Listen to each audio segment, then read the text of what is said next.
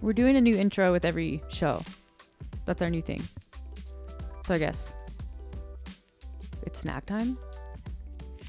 Welcome to the afternoon snack. That's so lame. I don't know. It's not that bad. Like some podcasts don't even do intros. They're just like, True.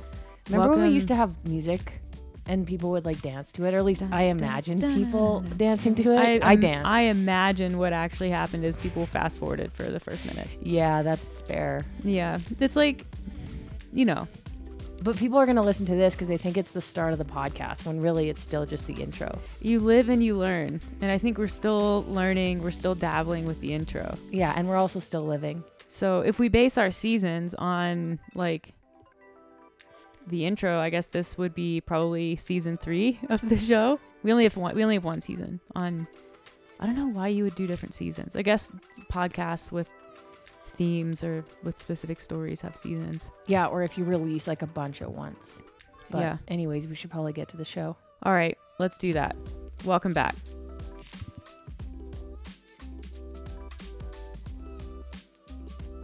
Episode 51. I just had an urge to do like another intro that was based off another podcast that goes like welcome, welcome, welcome, welcome. I mean, And I kind of just did that because I really wanted to do it. I hated it. Um. Okay, I won't do it again. I'll I got I think I got it out of my system. okay. Yeah, I would like to strike I wish I had said from- one more welcome, but for next time. Oh, right. Yeah. There's no next time. When next time, how about this? When you're on a, when you're, the next time you're a guest on someone's podcast, Just jump in there with that. yeah, like let the, it'll be really funny. You let them do their intro of the show, and then you do your own intro of like Alex. and see when they release it if they leave it in or if they just cut it out. Yeah, that'd be a good test. Yeah. I think. But yeah, episode 51. We went on a little bit of a podcast vacation, partially because we went on an actual vacation and we don't have a traveling podcast set up. Um, and then we, yeah, got heavy into our holiday challenge and have been just, just giving her for like two weeks. So thanks for being patient while we get this one out we're excited. Feel like we have a lot to talk about. We went to North Carolina for American Thanksgiving. I love traveling with Alex for this one specific reason. And we don't get to do it that often anymore. So I, for- I forgot. And then I saw it happen and I was like, oh, Is it because I always give you the middle seat? yeah. Someone commented on on my Instagram. I think I must have posted and it was clear that I was in the middle seat. And they made a comment about you know, me taking the middle seat and um why don't I book the aisle? And I was like, "Oh, no, I don't book the aisle because the only reason I'm in the middle seat is to protect Alex from the person who sits in the aisle." I need a shield from the public. a human shield. Yeah. It's not even a discussion. Like half the time I think I book myself in the window and then it's you also try to get on the plane before me, and I'm like, oh, whoa, hold up here. Window goes in first. I mean true. But sometimes I try to book the I'll book the window in the aisle and just hope that the middle stays open, which is probably like a I would say a 20% success rate on that. And then you have to do the awkward thing where someone says, that's my seat. And you're like, well, do you want to trade for the your win your middle seat for my aisle seat? And like, what if they say no and we're separated for the entire trip? well, that's never happened. I know, but it could. It is highly unlikely because basically what I'm saying to that person is would you like to trade your free seat for this 30 to 50 dollar seat that I paid for? Who's going to say no to that? Maybe they like they want to sit in between two interesting and good looking females. Maybe just hasn't happened yet. What if it's like a creepy old man or something Mm. and he's like, mm, never, no, I'd rather sit in the middle.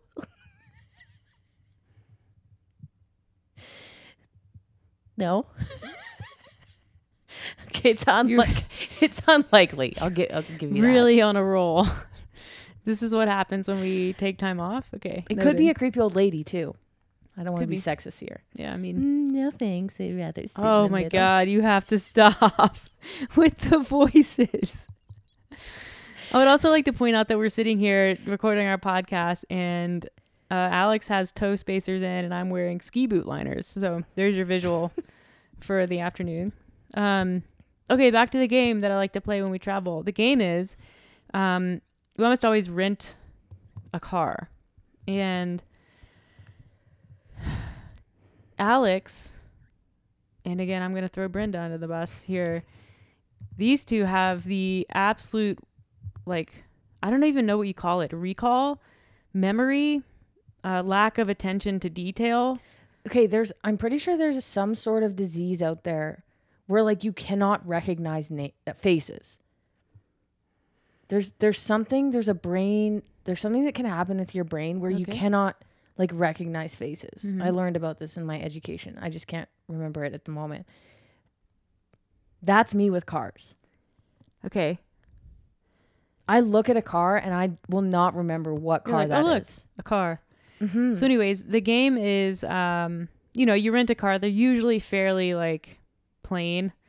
Um, we like one time we got like an orange Subaru, and I was like, ah, this one isn't gonna work. That didn't work. But for this this time, we got a silver. What was it, Alex? sedan. It was a sedan. It was a sedan. Do you know what it was? Honda. No. it was a. I know it wasn't a Mercedes Benz. It no, it wasn't.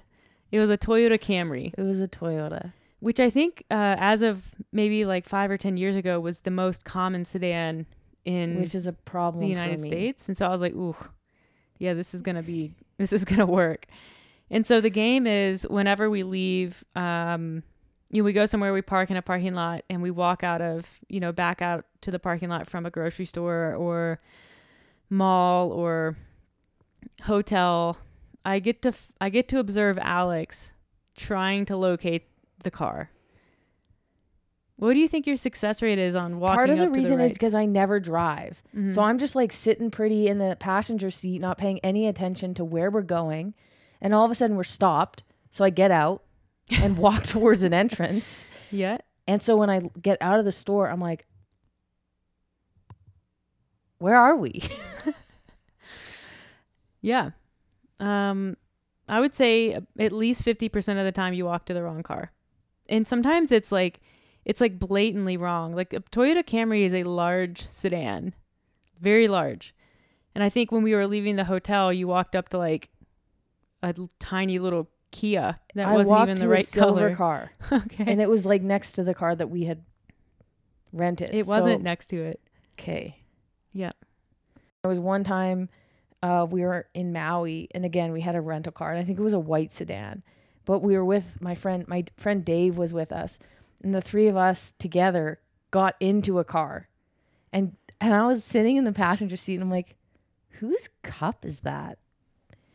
And then all of a sudden, one of us was like, "This isn't our car." yeah. We had like all three of us gotten in. To the wrong And car. we start getting out. We're just laughing hysterically. My dad comes out. He's like, "What are you doing?" just seeing who left their their car doors unlocked. Yeah, that's pretty bad. It's like you'd think that it would get better. You'd be like, okay, I have this tendency. I should really pay more attention, but no, that doesn't happen. I've got better things to pay attention to. Sure, yeah. Um, I won't. I won't bother you with asking what those what those are. All right. Um, we are what over three weeks into our holiday challenge. We're about to get into the No. giveaways. We're two weeks in. Two weeks in, approaching three weeks. Yeah, over halfway. Are we over halfway? We're over halfway, for sure. I think giveaways start on Monday. So We're day be- 15 Mhm. out of 28. Yes. Oh, so giveaways? No, giveaways start Monday. Mm-hmm. Yeah. It's been going really well. I don't know what you think.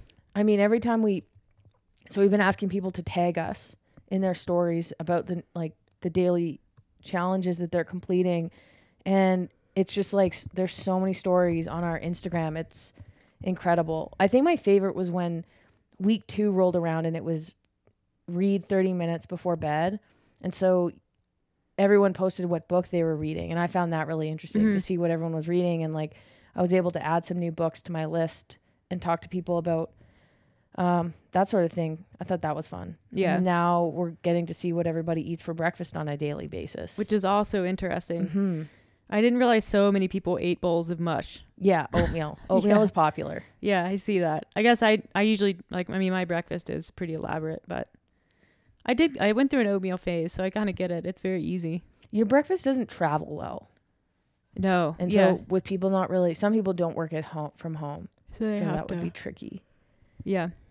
I think it's cool. It's definitely. I mean, we did something similar last year, and it this this year has a lot more um people doing it. I think it's also like with it being a little bit less random, it's easier for people to wrap their heads around how it works and Mhm. you know what it's kind of intended for. And we've had like pretty good feed like pretty good feedback from a couple of people who are just like, yeah, so this is this is way more life changing than I thought it was gonna be. Yeah, I mean, even if they don't keep the lemon water, it's an example of like how to implement a habit. It's like every day you have to be intentional about it. And then also, I had one one client who's telling me that she feels so much better with the lemon water simply because she's drinking more water, Yeah. which makes a big difference. For me, like even though I'm, you know, it's kind of a habit stacking thing. We're adding something each each week.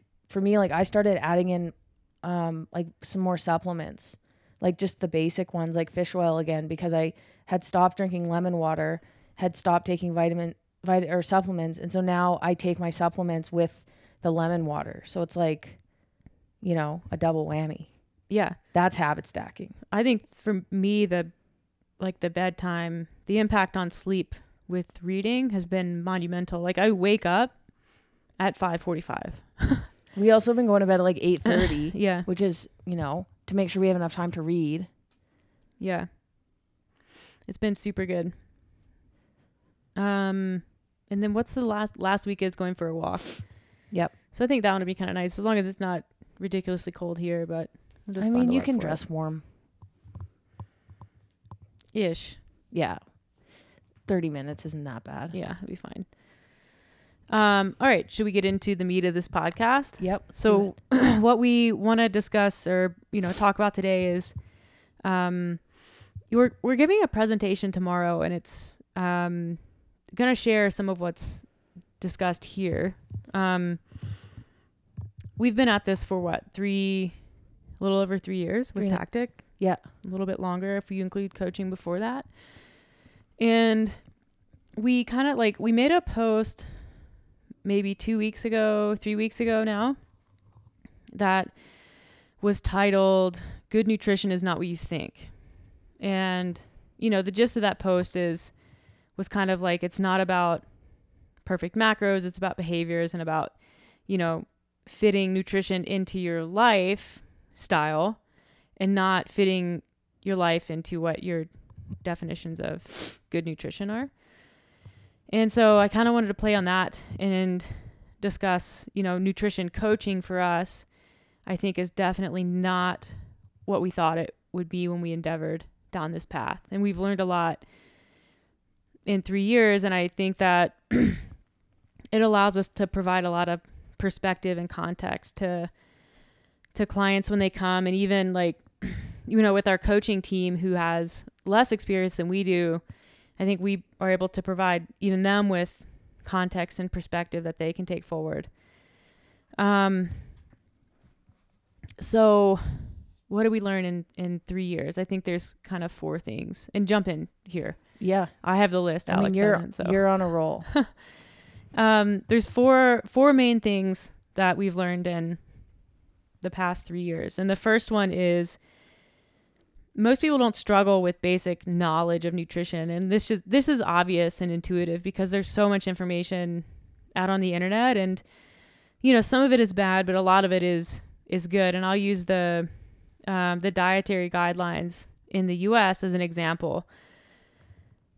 um, those are really basic guidelines and you know a lot of people and fitness and nutrition gurus will kind of poo-poo those and say well if they're so good why aren't they working and the reason why those guidelines don't work and the reason why a lot of people struggle is they they don't struggle with information, they struggle to implement what they already know. So they struggle to implement the basics. And we see this all the time when people that, you know, people come and sometimes, you know, they come in with a very high baseline of knowledge with science and with nutrition, but they just they they can't figure out how to insert that into their lives or modify their behaviors or even make small changes. So like the fact that they can't overhaul everything at once discourages them from Which brings us to number two, which is that information isn't as compelling as a lot of people think it is. So again, it's like as a nutrition coach, you can't sit here and be like, well, don't you know like you have to sleep eight hours? It's like, yeah, of course they know. Or you can sit there and say, like, you know, this is what eight hours of sleep does for you. It helps your hormones. It makes you feel better during the day. It won't you won't feel as hungry. You'll be less likely um, to get to get the afternoon lull. Like you'll be more energetic. You'll be less moody. It's like, but they don't. They know that. Like everyone's experienced a good night's sleep and how good that they feel the next day. But that doesn't stop them from staying up until like 12 a.m. the following night or doing it over and over and over again until the point where they're chronically undersleeping. I mean, it's the same thing like with cigarettes. Like you tell somebody to stop smoking, it's kind of like, yeah, no, I know smoking is bad for me. I don't care. I like it, kind of thing. Or even somebody who wants to quit smoking, they know it's bad for them. They don't want to smoke. And seeing those pictures on the cigarette pack isn't stopping them. Like, there's commercials that they see, but still they'll go out for us for like smoking. Like the information alone isn't enough, and knowing what to do isn't enough. I know Taco Bell will give me diarrhea. I just want Taco Bell. Yeah, right. yeah, I think that's I've never actually had Taco Bell, but never. no, Ooh. never. They had it on our. I didn't, I didn't really eat it a lot as a kid, but they had it at our like on campus at my university. You should have it one time because like the flavor is it's like nothing you've ever eaten, and it like even the the tortillas are completely different than like It's kind of like Subway. It's like it's a sandwich, but there's a unique je Yeah. ne sais quoi to the, the, the tortillas. And I, I'm sorry, I used a, fr- a very nice French phrase to describe a Subway sandwich. je ne sais quoi. Um, yeah, the tortillas are like they're almost like skin. Like the texture is completely Wait, illogical. sorry, the the quesadillas are No, the tortilla shells. okay. Well, you're not selling it. Yeah, it's super weird. But like they have to be able to make them, and then whatever's in the the tortilla has to be able to sit in the tortilla without soaking through the Oh, tortilla. so there there needs to be some sort of like plastic. Yeah, there needs to be plastic in the tortilla shells, which is kind of what it tastes like. interesting. It's also good in like a weird way. I feel like, see, if I'm gonna go for fast food, I'd rather have like French fries and a burger, or chicken nuggets. I'm not gonna. That's probably why I've never had fried chicken or Taco Bell because it's like I'm gonna opt for the burger and fries always. Yeah, well, you've just never had like good fried chicken. That also. Probably true. Um, anyway, But anyway, anyways, um, yeah. So that, and then also kind of in that vein, number three, telling people what to do doesn't work. And this one's interesting because a lot of people come to us and probably come to you know coaches generally wanting to be told what to do. They're like, just tell me what to do. I'll do whatever it is. And maybe that works for like a short period of time it also goes against our kind of our core values as a company just right off the bat like i'm not here to tell you what to do i'm here to educate you so you can go on your merry way at gu- some point yeah, guide you. Mm. That's part of the reason why we use macros and not a meal plan. Yeah. Because it's like macros does prov- it forces the client to work, yeah. Which is not a bad thing. no. The problem with meal plans is like the client i guess they're working in a sense but they're not doing the work up front yeah. of like deciding what they need to eat to make it work for them. Yeah i think meal plans can be useful and it's like they just have to be coached and used it a in a different way Yeah, and it's not the tool that we it's not for Yeah. that yeah Um, yeah, but it, it's interesting that so many people want that. But then also, you know, it's there's kind of this novice. I guess it's yeah, it's something you see novice coaches kind of do with people and they view clients and people who are paying them to solve their problems as problems to be solved. And so instead of Yeah, and the reason we know this is because well, like when you read a coaching book, this is often what the co- the beginning of the coaching book will say. We you just you want to be able to tell a person what to do. Solve like they're a problem to be solved. yeah, and sometimes it can be like when someone it's frustrating and you're feeling like you're not getting through like it's just a knee jerk response to be like just do this. Just do this thing, it'll work. And whether or not it's true, most of the time people don't do it. Or they don't they won't do it to the extent that it will be beneficial or effective. So, um and I don't think people deep down I don't think people like being told what to do. And I think we're seeing the repercussions of that pan out globally at the Mhm. moment. um you can't just One example comes to mind. yeah, you can't just say, "Oh, you know, It doesn't it doesn't matter if there's like many many many many qualified experts saying the same thing. If they're being told what to do, they'll say, "Oh, I don't really like being told what to do." mhm. Doesn't matter who's telling them. It doesn't matter what their credentials are. It doesn't matter what the information is out there. Their reasoning is that I don't really like being told what to do.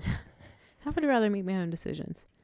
Which it's like fair. you have to it's like a child it's like a reverse psychology it's like you have to be like you know what don't get it don't do it. well- okay well i'm gonna do it then Yeah. maybe they should try that How do we i mean we should we should with our nutrition coaching Yeah, definitely with nutrition and not epidemiology. Um okay, number 4, good coaches aren't the ones who know the most.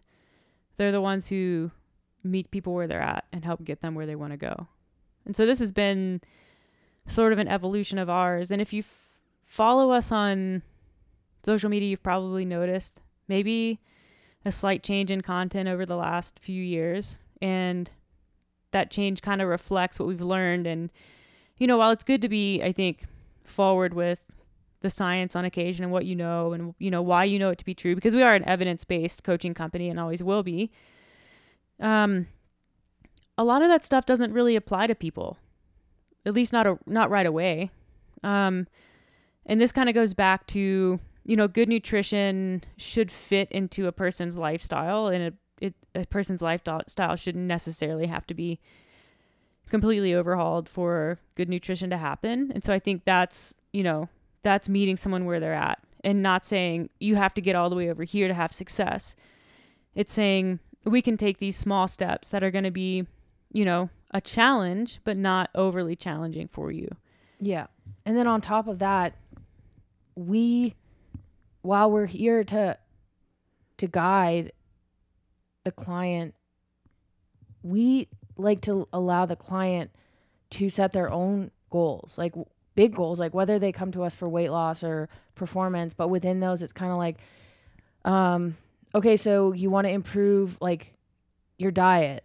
Like what have you tried in the past? And then you kind of go from there. Or you know you want to include more vegetables. Like what kind of vegetables do you like? Rather than being like yeah you need to be eating chicken broccoli and rice every single day for lunch just like i do. And here are the studies that say that. yeah it's like that's never well i mean i'm not i shouldn't say never it could work with some people but it's just not likely to work because not that many people want to eat broccoli rice and chicken for lunch. Some people don't like broccoli even though it's a great vegetable. It's like you know before we say you know broccoli would be a great idea if they say I well, I really love carrots I would really love carrots and they're not eating any vegetables yeah carrots are going to be a step up I'm gonna be like, ew, gross, but eat them if you like okay carrots are delicious Do you ever like?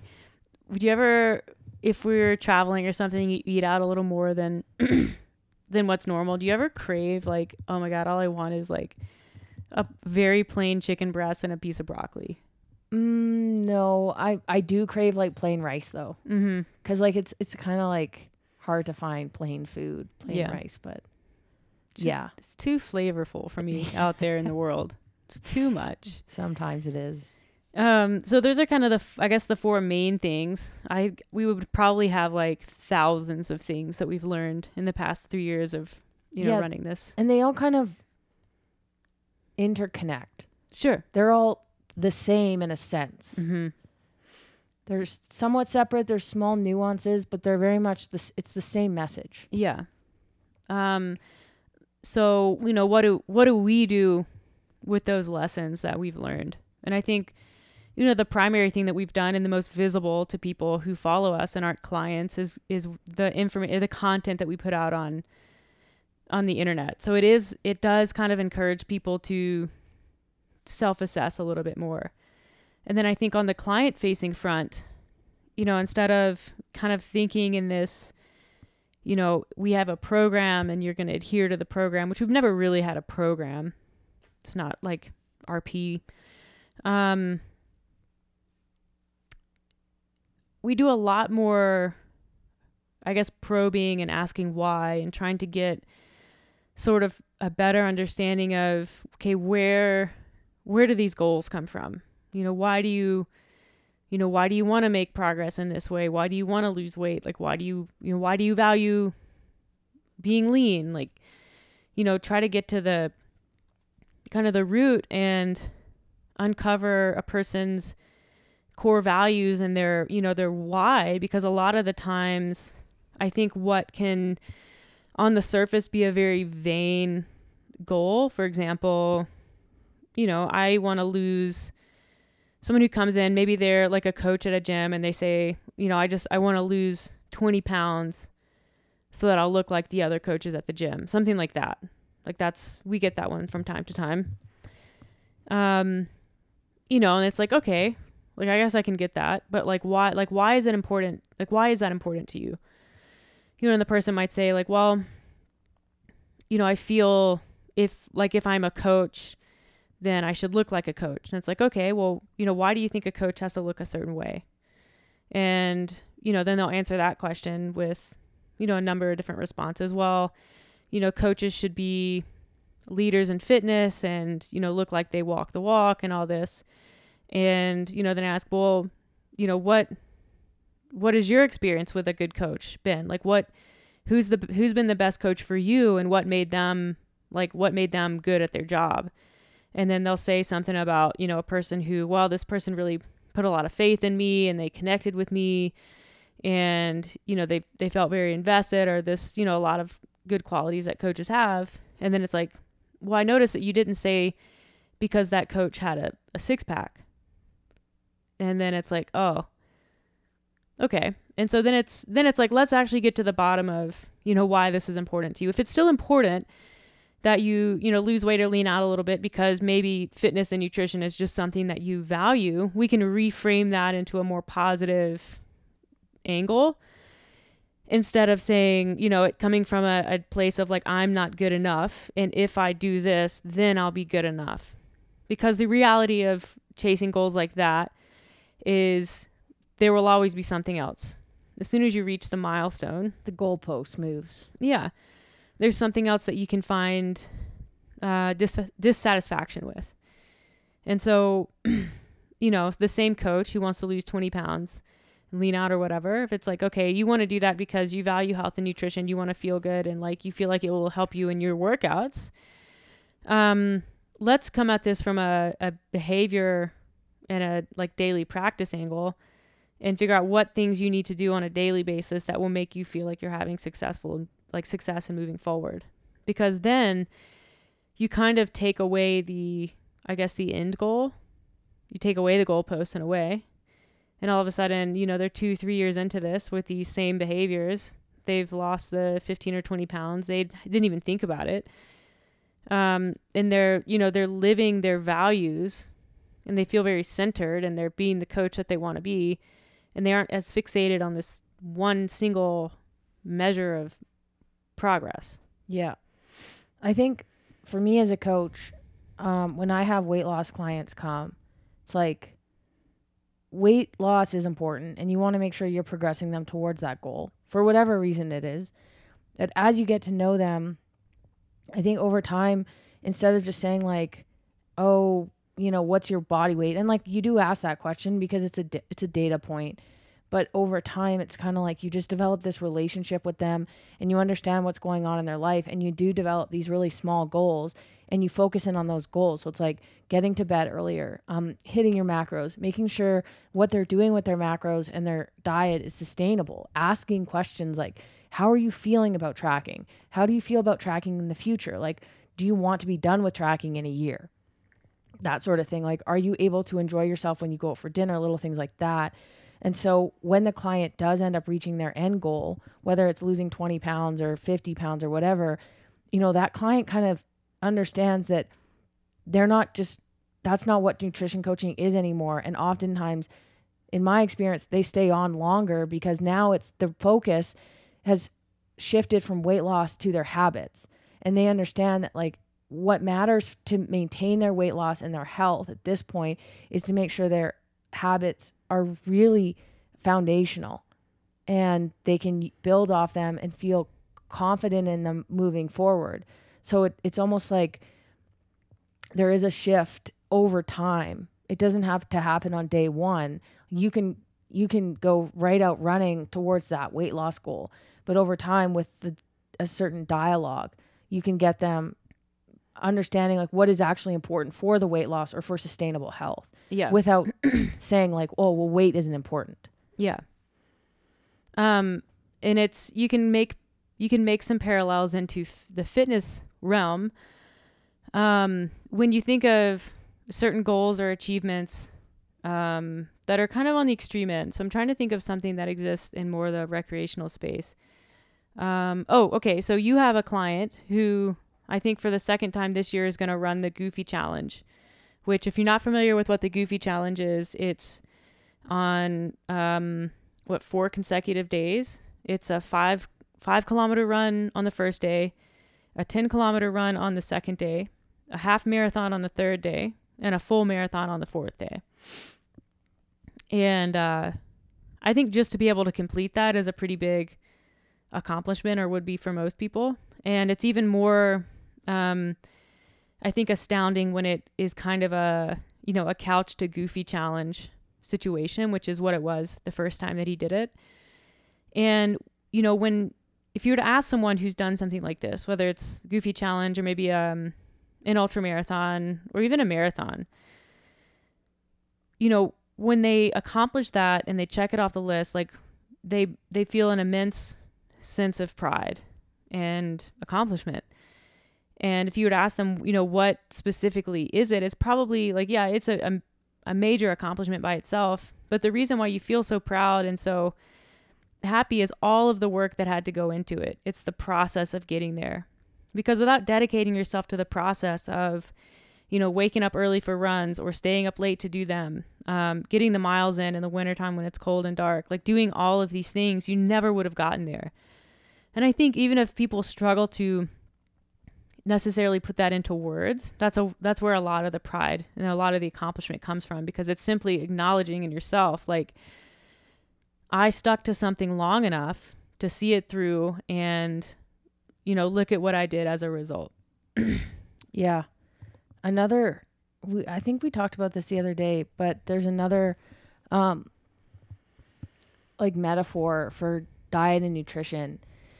And but I am by no means a relationship expert, but I I think about nutrition in that like it's like a relationship. And if you like work really hard on that relationship to like get the girl or get the guy, hmm. um, just like you work really hard for weight loss, say at the beginning of like a starting point, um, like you, the starting point for nutrition would be like hiring a coach or starting a plan and then for the relationship would be like meeting the person that you're like okay i really want to date this person. I want this person to like move in with me. So you work really hard and you're super into it and you're just like you're so motivated and you're getting a ton of feedback. And then you get the girl that you guys are going steady. And then the same with like you hit your weight loss goal. At that point you can't just be like sweet we're done.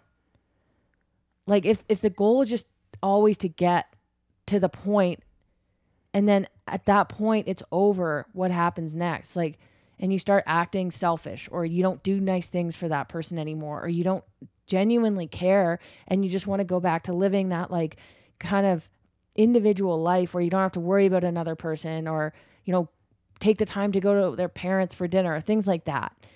And the relationship is going to fall apart and you're going to end up back at square one, which is by yourself.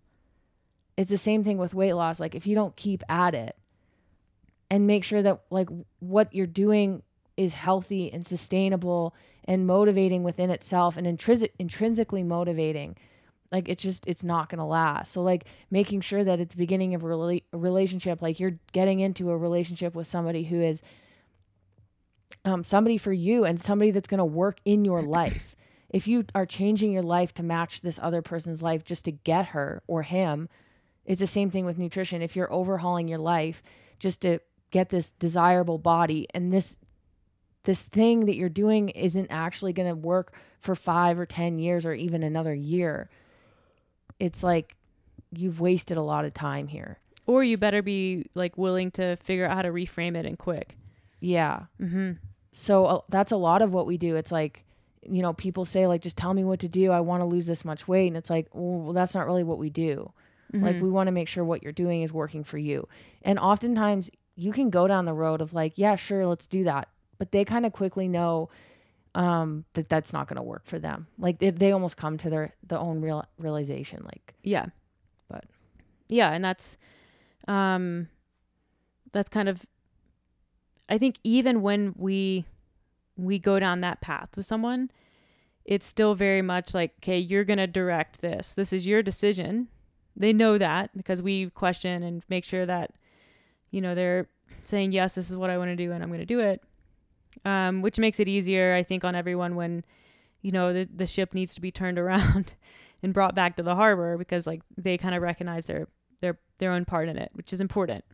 Um, there's kind of there's two things I want to talk about, I guess, in that line, and it's um, it has to do with the way that your identity plays a role in behavior change, and so when you know when you do focus on the sustainable habits and behavior change in the process, it allows you over time because you're having success in doing things daily, your identity kind of starts to shift, or at least your self identity. So maybe, you know, someone who is starting down the path towards health or weight loss.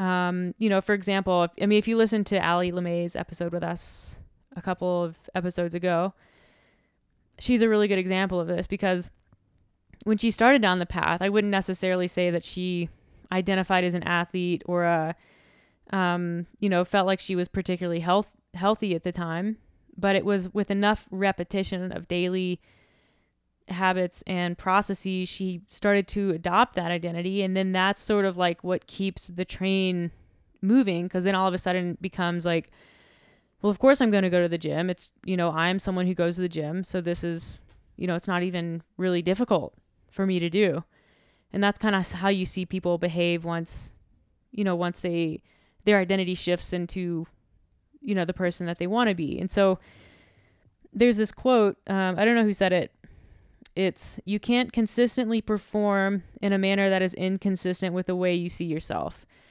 and i like this quote because it sort of it goes in in both directions so you know someone like alex someone like you for example let's say in a couple weekends when it's the holidays or whatever for some weird reason you're like, you know what? I'm just gonna like I'm gonna go all in and celebrate and you know eat more than I should. I'm gonna you know get a little drunk because it's the holidays and I can. Like, how would you feel the day after that? Aside from hungover. i would probably be disappointed in myself Yeah. Why? well because that behavior doesn't align with my goals it's not who i am it's not what i do Yeah. Who are you? What do you do? I am a person who takes care of their body and does things for their body so that their body and their mind can perform at high level on a day to day basis. Yeah.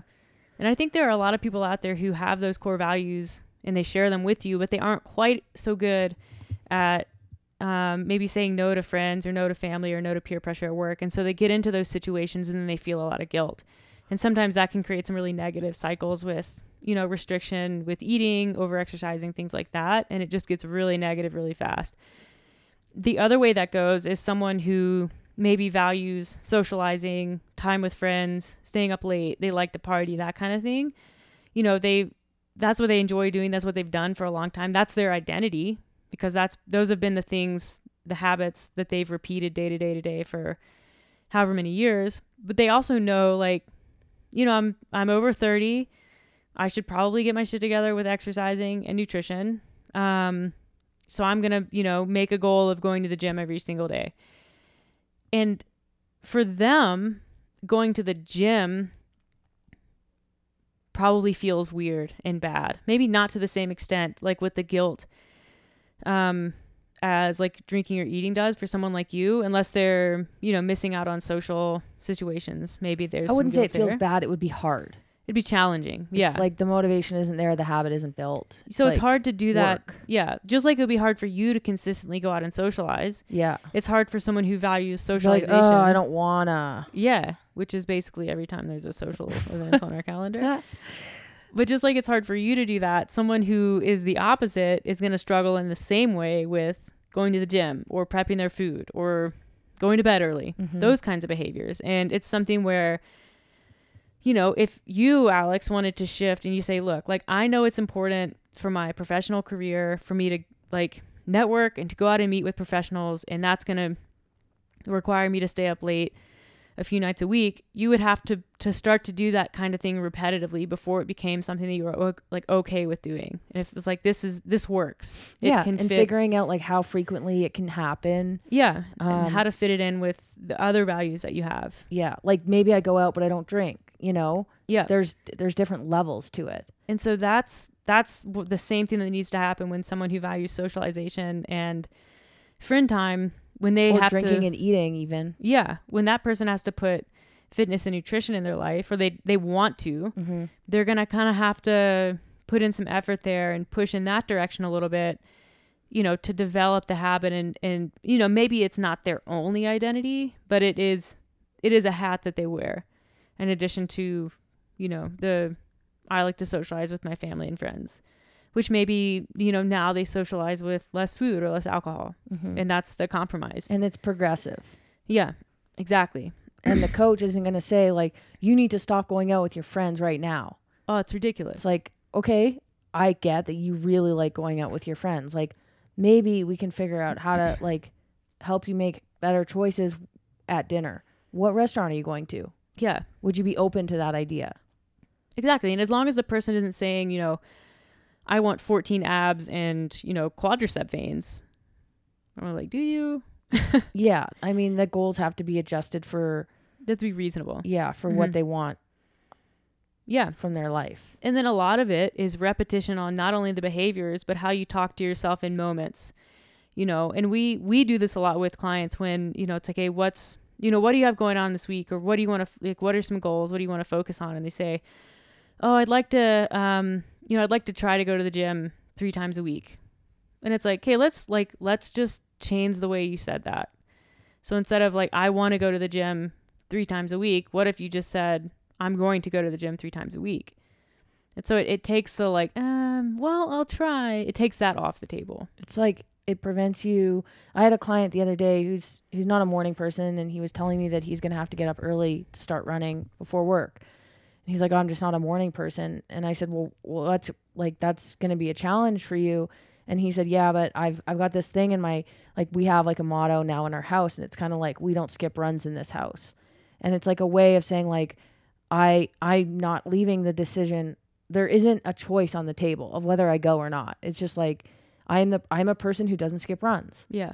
I don't allow myself to skip workouts. It's just rather than being like, oh, it's gonna be tough. uh, You know, I'm I'm planning on getting up tomorrow morning. It's like, no, this is what's happening. Yeah. I think that's super powerful. It's like, it sounds like a really silly thing, but it's not. It's kind of like it's kind of like when there's a there's an old study and I can't remember how they measured it, but basically the gist of it is when you put a pencil in your mouth, Mm-hmm. it mimics it uses the same muscles that you use when you smile. Huh. which changes it makes you happy. Like think about it, like when you're mad and you smile. Like you do not want to smile when you're mad. It's in between your teeth. See? You kind of have to use some of the same muscles. Yeah. And apparently that changes like it makes you feel happier. Mm-hmm. I can't remember exactly how they measured it. Well, Probably with like, like, brain Like dopamine, serotonin Mhm. release. And so that's kind of it. It's like when you start thinking of yourself in a way and you think of yourself like I am the type of person who you know th- you know likes to get up early and feel good during my run so I'm not going to drink alcohol or I'm not the type of person who drinks alcohol because they value their health. That's different than saying like oh, I can't drink tonight. Yeah. Because when you say you can't drink tonight, and I'm sh- almost positive we said this on a podcast before, when you say I can't drink tonight, or I'm not allowed to, or I won't, it's like you're still that, those Still- phrases still ingrained that you are a person who wants to drink and values drinking. It recognizes it, it. You recognize like I am a drinker who is choosing to refrain. Yeah. And so ch- changing the dialogue in your head can have a big impact on your behavior. Yeah. And if you've ever read um, Atomic Habits, you've certainly Mhm. read that portion in in his book. Um, and so that kind of like all of these things, and it's it's again when you're making changes that aren't super extreme, you can um, you can fit multiple facets of I guess wellness into your life. So you can have you know, because wellness is more than just fitness and nutrition and health. Wellness is fitness, nutrition, health, family time, socialization, religion, spirituality, um, work, giving back. There's so many things that go into the like, you know, the wellness cup. And so it kind of allows these things to exist in harmony with other things that are important. Instead of saying like, "Okay, well, you know, I'm into fitness and nutrition now, so I guess I'm not going out with my friends. It's, you know, we want ultimately for, I guess, the right changes to be made so that people feel like, They're not compromising, they're accommodating. yeah, because there's a cost to some of these. It kind of goes back to the boundaries episode. Yeah, for sure. It's like, well, there's a pie, like I like that pie, or there's a cup, and there's only so much room for things in that cup. So Yeah. figuring out for you, like maybe you want to shift some of the priorities, but you only have so much space to do that. Yeah, and I will. I'm going to go on a a tangent here really quick because I think it's worth doing. It's sort of like, uh, and I'll like. so this is off the cuff, so I want to make sure I have my thoughts organized. So I think a lot of this comes from social media and the way that people hold themselves out. But there's a lot of uh, there's a lot of jealousy that people have, and when they see their family, their friends, their peers, their coworkers, or whatever, and they see their lives and the way that they exist, and um, you know, we see it mostly, I think, with athletes and with CrossFitters, and you know, it's like, well, why are they so good and I'm not that good? Why do they have that and I don't have that? Like, you know, I just want to have what she has, and you know, you're not seeing, you're not, you don't get to see what their pie looks like, and so, yeah, some of these elite athletes, their lives look sweet because essentially they make YouTube content, they work out, they eat, they get massages, and that's it. That's their life. And it looks awesome because when you like when you're trying to be good at at fitness or whatever sport you know you think oh if only i had that amount of free time i you know i could i could be at that level. Um, but what you don't see is that in their pie they have squeezed out relationships. The family gets pushed to the side social time goes away Travel. they don't get to travel maybe they don't they aren't in a relationship it's all of these things that when you were to if you were to objectively consider your life and what brings happiness to it a lot of those things are not in that person's pie Like a lot of athletes have used the word sacrifice, yeah which I don't necessarily like that. I don't think it should be a sacrifice because for everybody it's a choice. Yeah. But it's a cost. You're choosing to have one thing and not have another or as much of another. So Yeah. maybe it is somewhat of a sacrifice. could be It's not really a negative thing. It's just what you've chosen. that it it certainly isn't negative for an Olympic athlete who's won gold and it's like I put all my chips in this basket and I just won gold and it was 100% worth it. Like did you sacrifice it? I mean, not really like you chose. Yeah.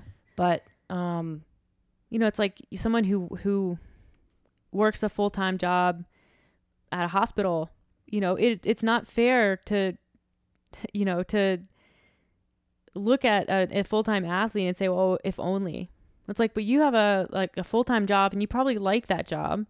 And you probably want to keep it because it's helping you develop professionally and that's important for you for a long like important to you for a long list of reasons. um and if that went away, would you truly be happy? Yeah, there's just there's a lot under the covers that you may not know about. I mean, and I speak for myself as well. Under the I look at. I look at people who you know, I look at some people and they're like I'm like, "Oh my gosh, they have a per- they have a perfect family." I'm like, "I kind of that looks nice." And then I'm like, "I don't know what's going on in the background there." You have no idea. You know? It's such a it's it is it's a highlight reel a lot of the time. yeah, turns And- out everyone's on Xanax, even the kids. so you don't know, like, and it's just it's a really unfair game to play, and like it's so easy to get sucked into it because of social media and you know what gets put out there. And it's fine. It doesn't mean that like some people just they want their social medias to be highlight reels, and it it's complicated when it's also kind of the way that a lot of athletes make money nowadays. But it's just like take it all with a, a grain of salt because the, the grass is I think it's important to say like you don't need to be saying like, oh well, they they probably you know don't have a relationship or they probably don't have a life outside of the gym. Like it's I, we're not saying like you should be you know f- making up negative situations for these people to make yourself feel better. You I think more it's understanding that there there are costs to things in everything in life, and so um what we're saying is that for somebody the cost may be worth the benefit. The juice is worth the squeeze. Yeah, so like for somebody an athlete like pursuing the CrossFit games is worth giving up a variety of things in their life.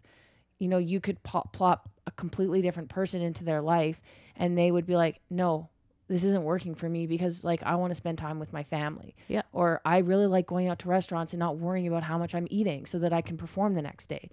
So it's really it's just like everyone's different. Everyone um everyone's pie looks different. Everyone's like wellness cup looks different. Yeah. And that doesn't mean there's anything wrong with that.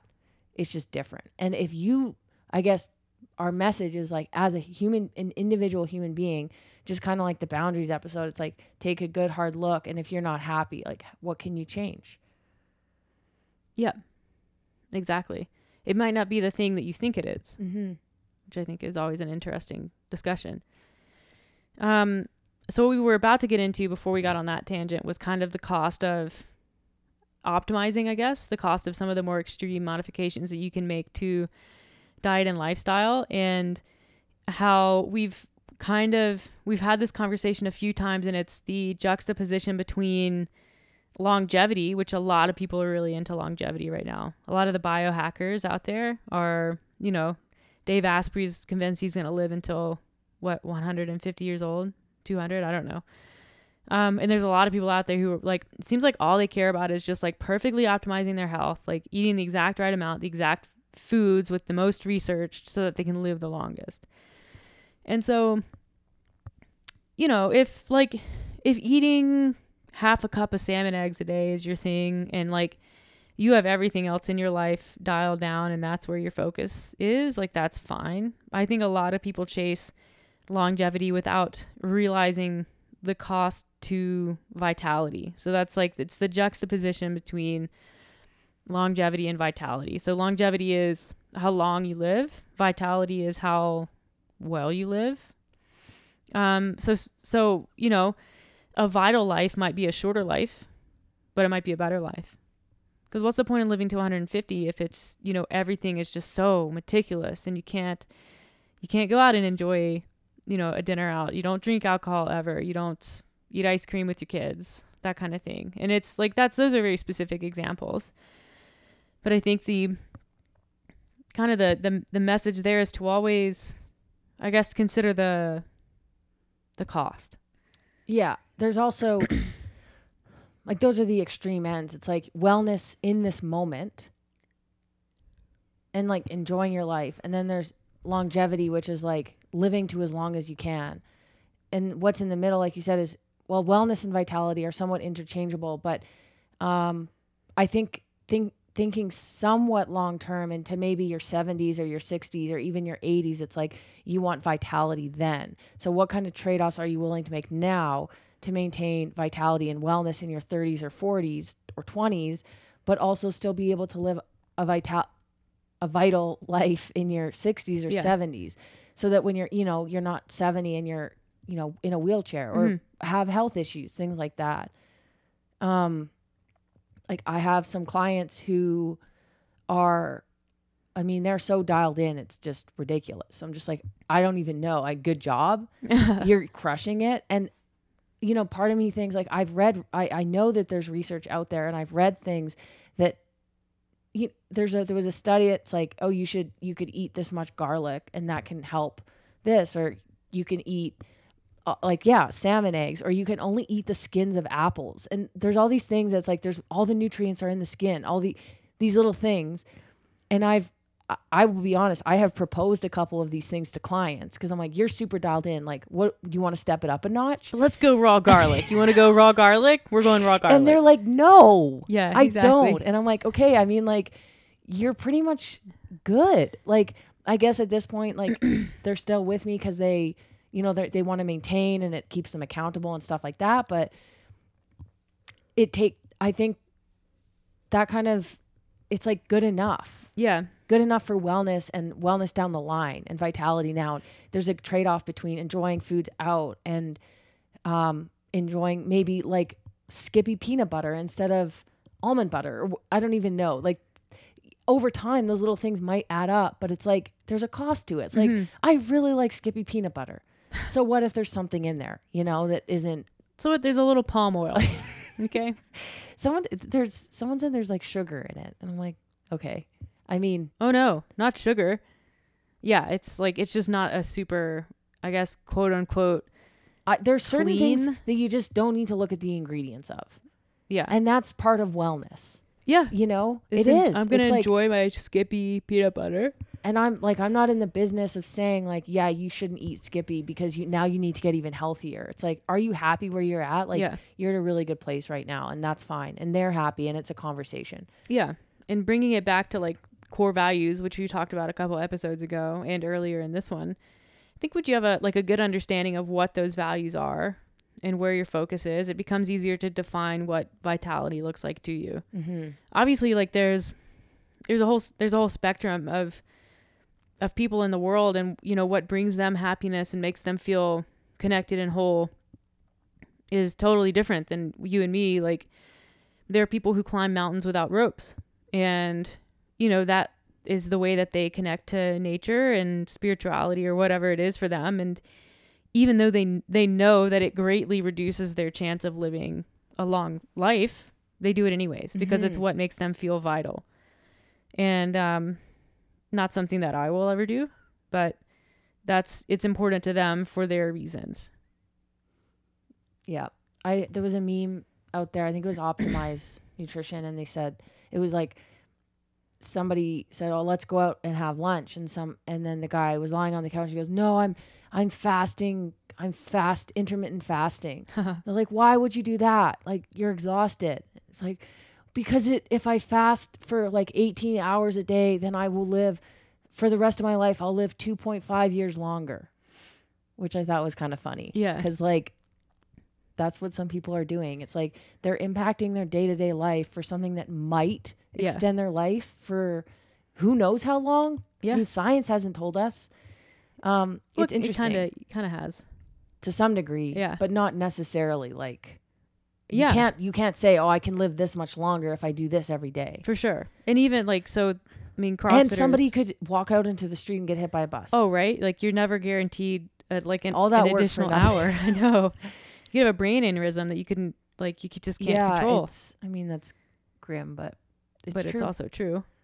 Yeah. Um, I mean it's you know everybody doing CrossFit crushing 500 600 grams of carbs like that is shortening your life. Mm-hmm. And but mean- they do it anyways. Yeah. Probably. It's funny. um, with all this talk, you have athletes you can look at in any sport, and they can put all, absolutely every single one of their eggs in one basket and have absolutely no balance in their life, and they might get to the very top. They might. Um, some some athletes do better with a little bit ba- more balance in their life. They actually per- perform better. They can their athletic careers longer because they're not solely focused on one thing. Um, they get injured and they don't get you know they're not as mentally impacted by it because Mhm. they can have something else going on in their life. I'm I think that balance is important. Um, but it, I think it'll be interesting to see like I don't know how much research has been done whether like how much like p- kind of putting all your eggs in one basket and just like focusing on one end goal like what kind of impact that has on longevity But I think there there actually is there actually is research on that. I just can't remember what it is. But it's essentially people tend to have more success on the thing that they've prioritized when it's not the only thing that they have in their life. Mhm. And partially the reason for that is your happiness goes up. Like imagine you're a writer and you know, your your whole career and your whole life and your, you know, your success as a human being hinges on writing a best-selling novel. And you spend all this time write the book, you publish it and it flops. Or it's not immediately successful. Like it's going to impact your productivity moving forward. It's going to impact your happiness. It's going to impact the amount of energy that you put in concurrent projects or the the next project.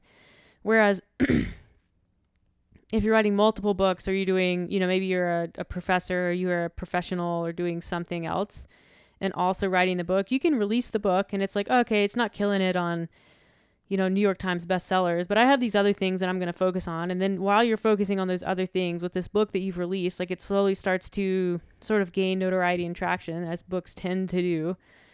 And so you didn't have to go through that extreme like like lull of emotion because it's like oh this thing i put all of my energy in wasn't immediately successful like that's kind of a crazy way to think about it.